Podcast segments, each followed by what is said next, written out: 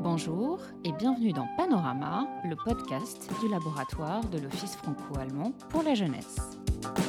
Dans ce podcast, nous discutons avec des têtes pensantes françaises et allemandes sur l'Europe de la mobilité, de la jeunesse et des échanges interculturels.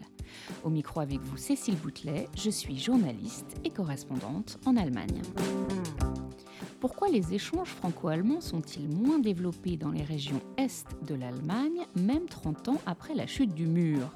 C'est la question que pose Claire de Mesmet, directrice du bureau formation interculturelle de l'OFAGE, dans une analyse publiée ce mois-ci.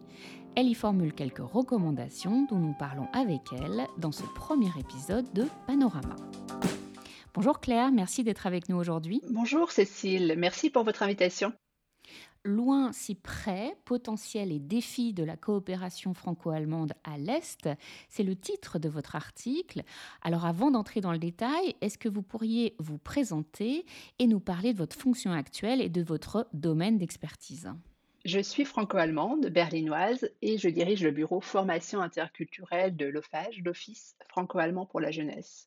Je suis aussi chercheur associé au Centre Marc Bloch, le Centre franco-allemand en sciences sociales à Berlin, et parmi mes sujets d'expertise, il y a la relation franco-allemande et les questions européennes, et en particulier le rôle de la société civile dans cette euh, relation.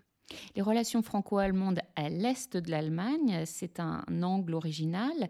Qu'est-ce qui vous a amené à vous intéresser à ce sujet de façon plus approfondie?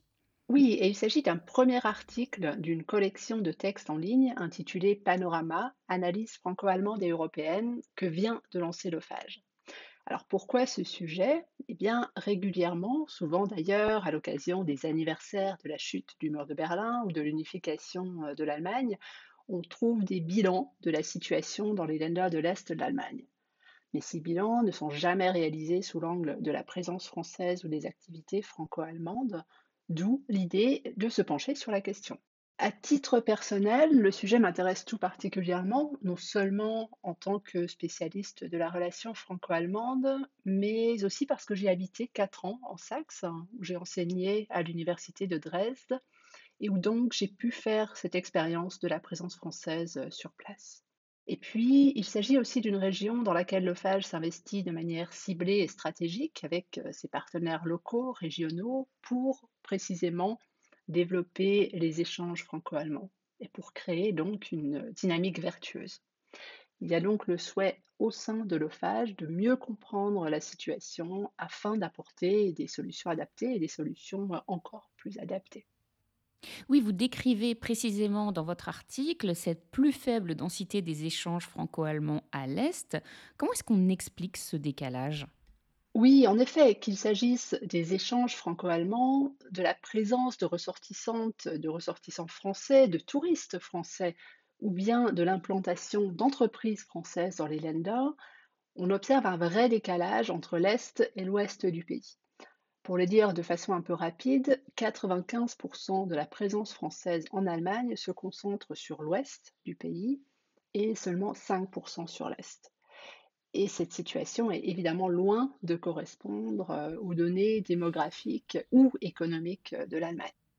Alors on pense tout de suite qu'on est quand même loin de la frontière française, ça doit jouer un rôle important. Bien sûr, l'éloignement géographique joue un rôle, et puis le contexte historique, euh, puisque pendant la guerre froide et jusqu'à l'unification euh, du pays, la coopération franco-allemande était concentrée sur la RFA, l'Allemagne de l'Ouest, euh, mais euh, cela étant, l'histoire et la géographie ne sont absolument pas une fatalité.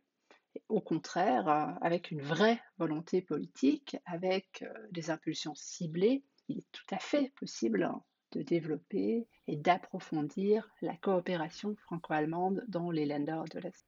Alors, qu'est-ce qu'on fait? Comment on s'organise différemment? Quelles sont les recommandations que vous formulez pour faire évoluer la situation?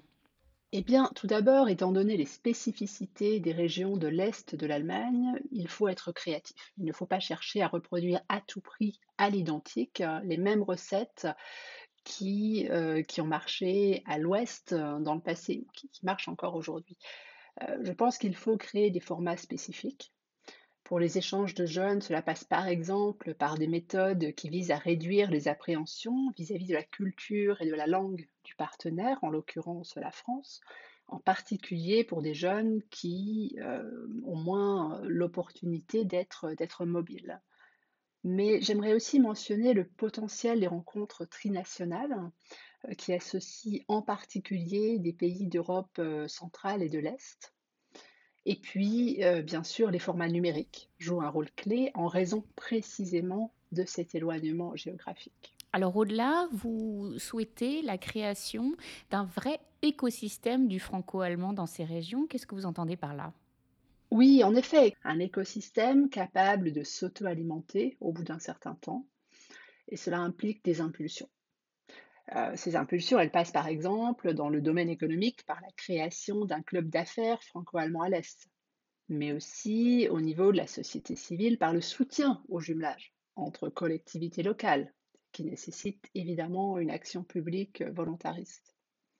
Et pour finir, je pense qu'une stratégie commune des Länder de l'Est en faveur du rapprochement avec la France serait très bénéfique, non seulement pour ces régions, mais aussi pour la coopération franco-allemande dans son ensemble, euh, parce qu'elle profiterait de, nouvelles approches, elle profiterait de cette nouvelle dynamique. Et si on va dans le détail, ces régions de, l'Est, qui sont quand même vraiment en Europe centrale, loin de la France, avec une histoire un peu différente, euh, pourquoi est-ce qu'elles bénéficieraient particulièrement de ces échanges? Qu'est-ce qui, qu'est-ce qui rend euh, ces échanges attractifs? Pour ces régions, il y a un véritable potentiel qu'il s'agisse de l'apprentissage du français ou d'ailleurs d'autres langues étrangères, des jumelages entre collectivités euh, ou des échanges en général, le franco-allemand représente une vraie chance. Et cela vaut en particulier pour les jeunes qui, avec les échanges franco-allemands, peuvent vivre des expériences interculturelles. On sait que ces expériences, si elles sont bien pensées, si elles sont bien accompagnées surtout, ont un impact durable sur le développement de leur personnalité en termes d'ouverture au monde, d'ouverture à l'autre, euh, mais aussi évidemment sur leur qualification professionnelle. Et en fait, je dirais que précisément l'éloignement géographique plaide davantage encore pour une action dans ce sens, pour une action publique volontariste, pour créer les conditions d'une coopération franco-allemande de qualité. Claire de Mesmet, merci beaucoup pour ces explications. Chers auditeurs, vous pouvez retrouver l'intégralité de cet article sur le site de l'OFAGE. Merci d'avoir suivi cet épisode. À très bientôt. Auf Wiederhören.